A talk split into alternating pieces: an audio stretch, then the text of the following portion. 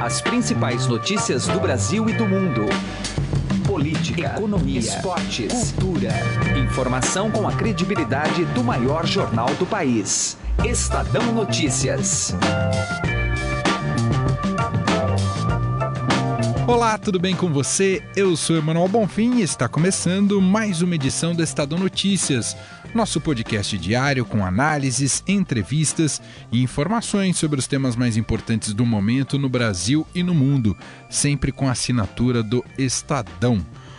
No programa de hoje, confira um bate-papo com o editor executivo do Estadão, Alberto Bombig. E na pauta, os desafios que o governo tem pela frente para barrar a segunda denúncia contra o presidente Michel Temer.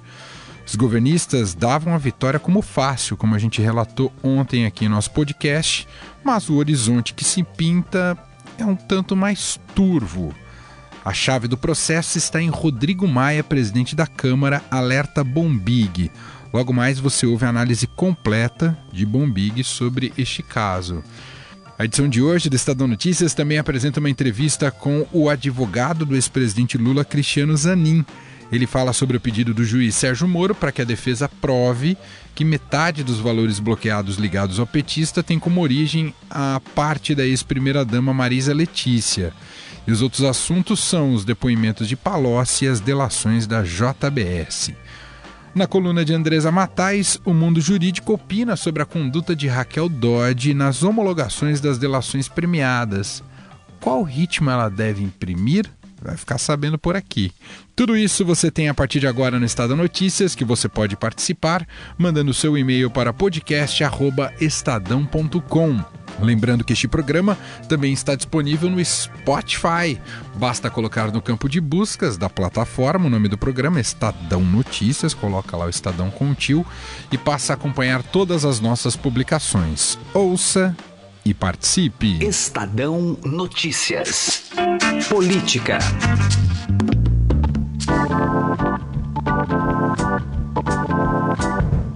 Vamos começar o programa de hoje discutindo um pouco mais a situação do presidente Michel Temer e os desafios que o governo Planalto tem pela frente após o envio dessa segunda denúncia à Câmara dos Deputados. Eu vou conversar aqui no Estadão Notícias com Alberto Bombig, editor executivo do Estadão. Olá, Bombig, tudo bem? Tudo bem, obrigado. Bom, Bombig, ontem o STF terminou o julgamento né, daquele pedido da defesa do presidente Michel Temer e no final ah, só ratificou aquilo que já tinha sido ah, consumado com a maioria no dia anterior, né, do envio da segunda denúncia contra o presidente Michel Temer à Câmara dos Deputados, algo que já foi enviado também na noite de ontem.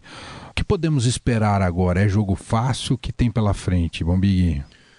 Como a gente dizia ontem, é, no comentário de ontem, não é um, o jogo parece mais fácil que o primeiro, mas a, nós mesmos alertávamos que não seria, não era jogo jogado, não era vitória consumada. E nas últimas horas as coisas é, se configuraram dessa forma, né? É, presidente da Câmara, Rodrigo Maia, deu declarações dizendo, é, criticando, reclamando do tratamento que recebeu do Planalto, e principalmente do PMDB, reclamando bastante do PMDB. Falou ali que tratam aliados com facada nas costas. E esse é um termômetro muito sensível, né? A posição do presidente da, da Câmara é sempre muito importante nesse processo, porque é ele quem dá encaminhamento para essa, essa denúncia, ele quem controla, de uma certa forma, é, o, os ânimos do plenário, ele que controla o ritmo de votação e ele que tem bastante ascendência sobre, sobre o chamado centrão, né? esse núcleo de deputados da Câmara que tem sido fundamental nas vitórias de Temer. É, ainda não se sabe muito bem ao certo onde ou, ou, quem o Rodrigo quer acertar com essas declarações, o que está acontecendo, se foi só um mal-estar momentâneo ou se ele está vocalizando algo latente entre os deputados. Mas esse acendeu uma luz amarela no governo, o governo está preocupado, provavelmente é, deve chamar o Rodrigo, o presidente está retornando do exterior, assim que, que reassumir suas funções, é, deve chamar o Rodrigo para conversar e tentar ajustar, porque o Rodrigo foi muito importante, o Rodrigo Maia foi muito importante na, na primeira denúncia, né? É, não foi ali um, um, um, operador, vamos dizer assim, do Planalto, mas também não traiu. Né? É, esse medo da traição, né? paira né, nas conversas que você tem com os políticos, com, com os governistas.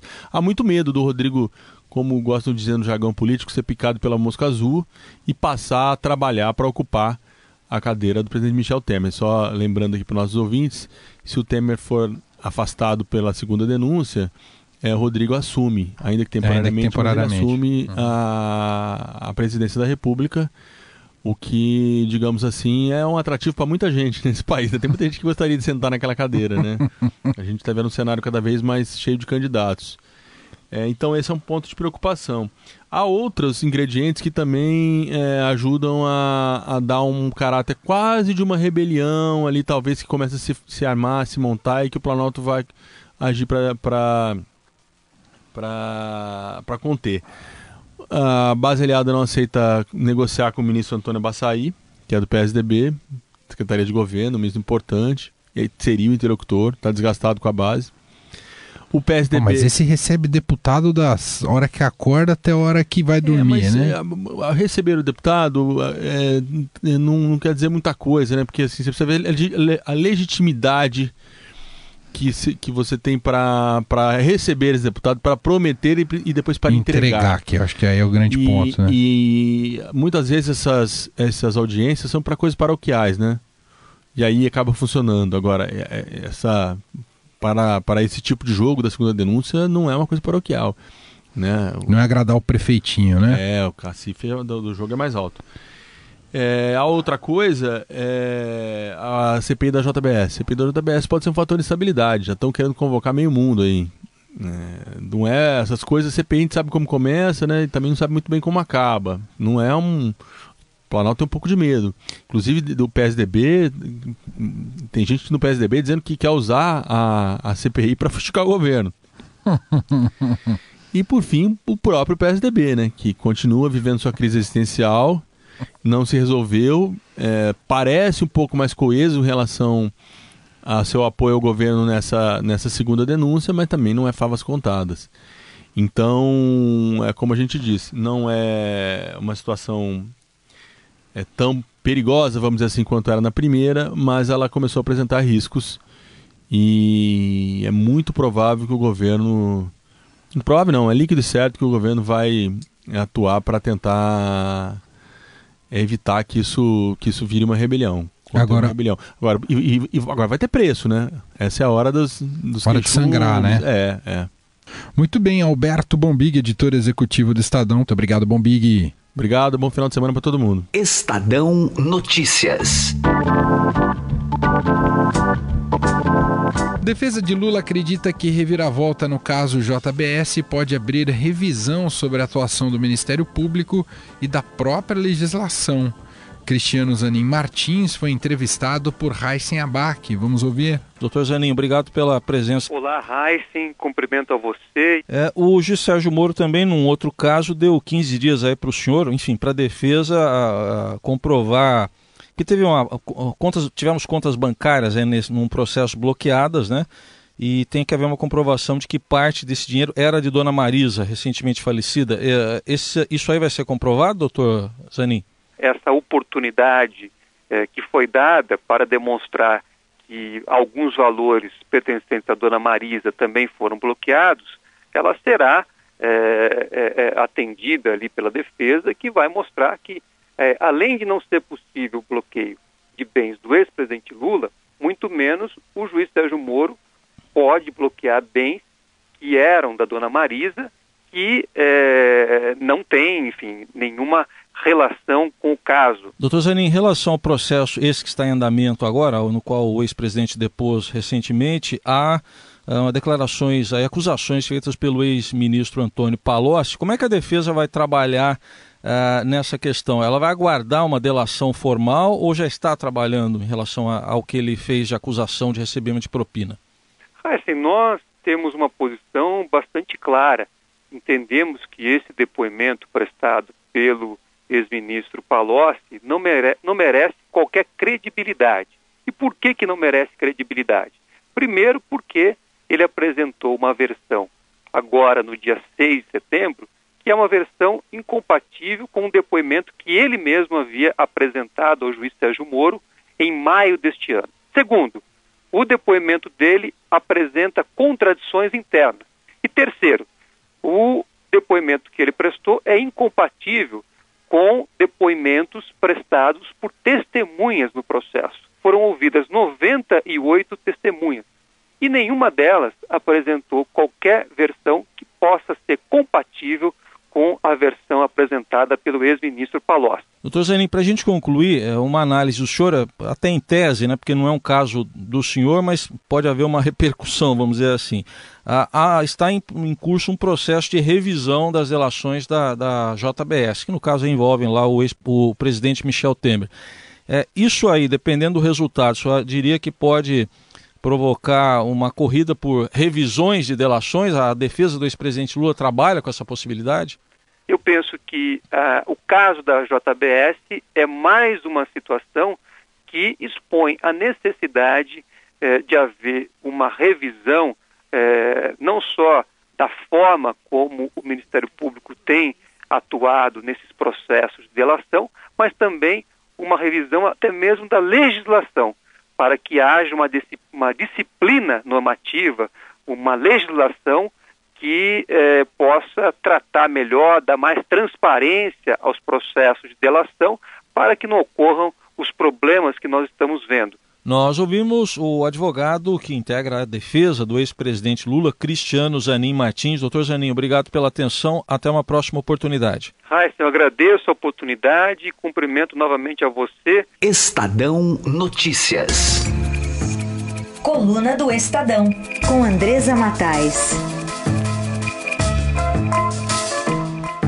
E agora no Estadão Notícias, o nosso tradicional papo, nossa tradicional conversa com a editora da coluna do Estadão, Andresa Matais, que não está em Brasília em São Paulo nessa semana. E a gente aproveita, é claro. Tudo bem com você, Andresa? Oi, Manuel, tudo bem? Oi para todo mundo. Andresa, vamos falar sobre Raquel Dodge, que nessa semana já participou do primeiro julgamento ali, né, como Procuradora-Geral da República, esteve entre os ministros do STF nesse julgamento dessa semana, que a gente já comentou inclusive por aqui, mas você queria destacar um outro ponto, um ponto de viés bastante jurídico, expectativa com relação à atuação dela em relação às delações. O que, que você pode dizer para a gente, Andresa? Pois é, Manuel, estou aproveitando que eu estou em São Paulo, né, conversei com bastante advogado dessas empresas investigadas na, na Lava Jato, empresas e pessoas físicas, né, tem de tudo ali, é, na Lava Jato, em outras operações, é, e existe uma grande expectativa sobre como que ela vai é, tratar essa questão das delações.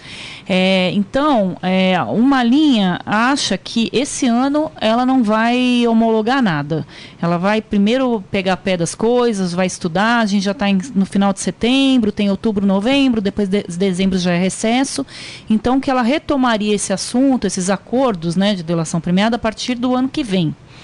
Mas tem uma outra corrente que acha que pelo menos os que estão é, mais é, prontos, assim, né? Que, que o Rodrigo Janot já deixou ali quase é, que para se colocar um ponto final, esses ela ainda deve mexer nesse ano ali para novembro.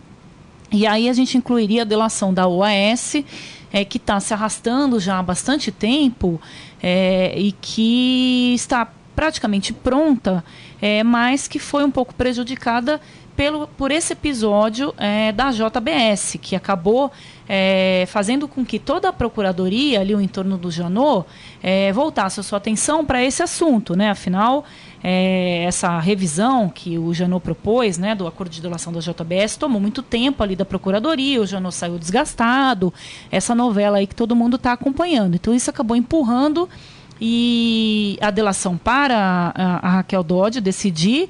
A defesa não achou tão ruim, porque afinal é, a, o Janot realmente estava ali é, comprometido né, com outros assuntos. Então essa tá, é uma expectativa de que ela ainda saia esse ano. Agora as outras delações.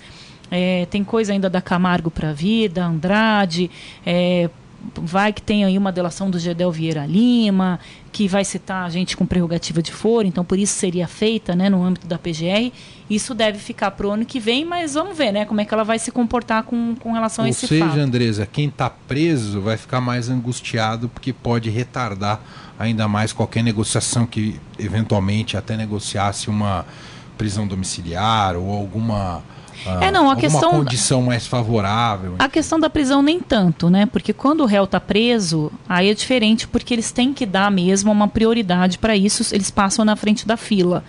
É, mas assim, é, você fazer um acordo de delação demora. é, o do Joesley Batista foi muito questionado porque levou muito pouco tempo. O Janot ser mais cuidadosos. é, o Janot, é, ele fechou mais de 100 acordos de delação. Então, será que a Raquel Dodge vai fechar a delação com todo mundo? Será que ela vai ser mais criteriosa? É, então, são esses pontos aí que todo mundo está observando.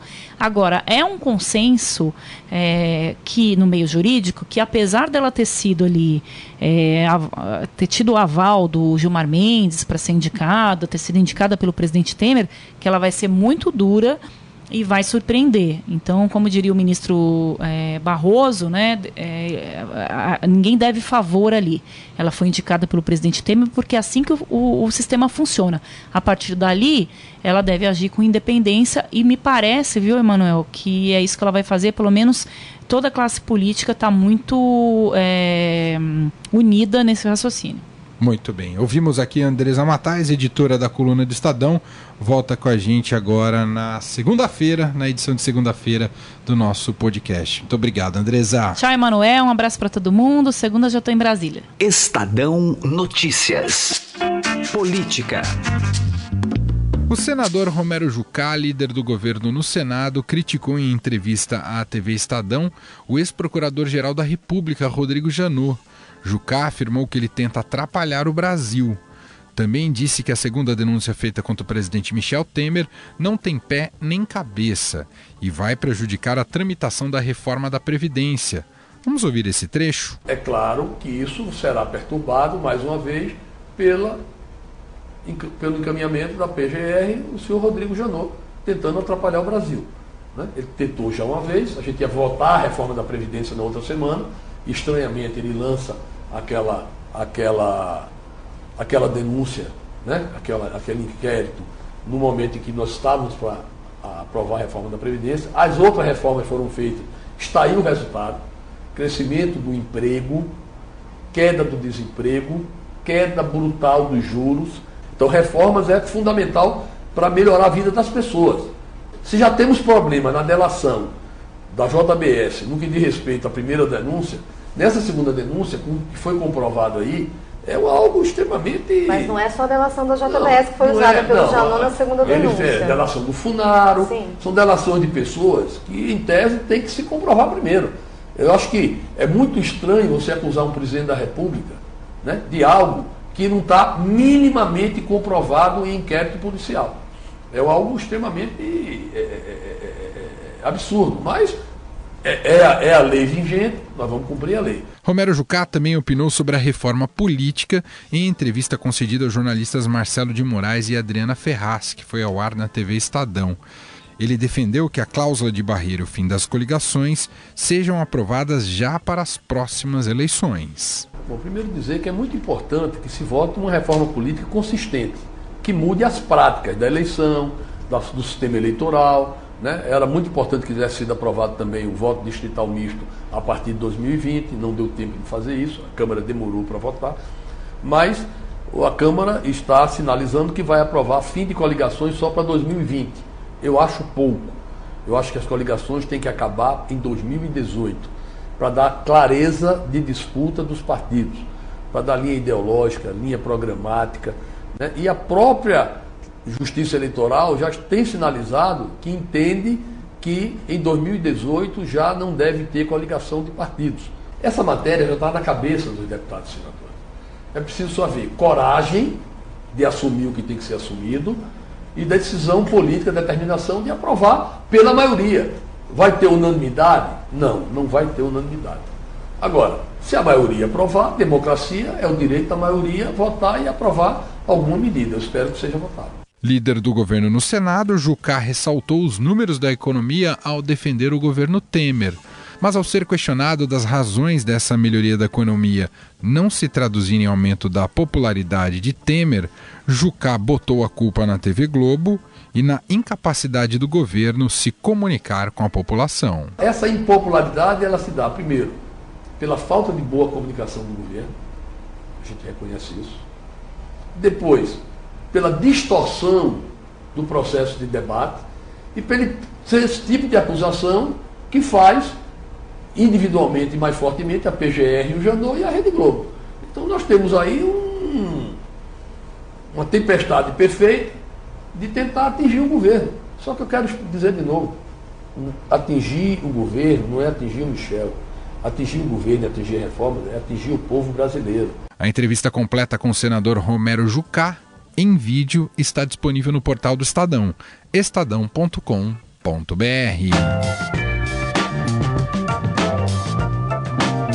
O Estadão Notícias desta sexta-feira vai ficando por aqui. Contou com a apresentação minha, Emanuel Bonfim, produção de Gustavo Lopes, participação de Raíssen Abac e montagem de Nelson Volter. O diretor de jornalismo do Grupo Estado é João Fábio Caminuto. De segunda a sexta-feira, uma nova edição deste podcast é publicada. Saiba mais no blog Estadão Podcasts. Agora também estamos disponíveis no Spotify. E mande seu comentário e sugestão para o e-mail podcast@estadão.com. Um abraço, uma excelente sexta-feira, um ótimo fim de semana e até mais. Estadão Notícias.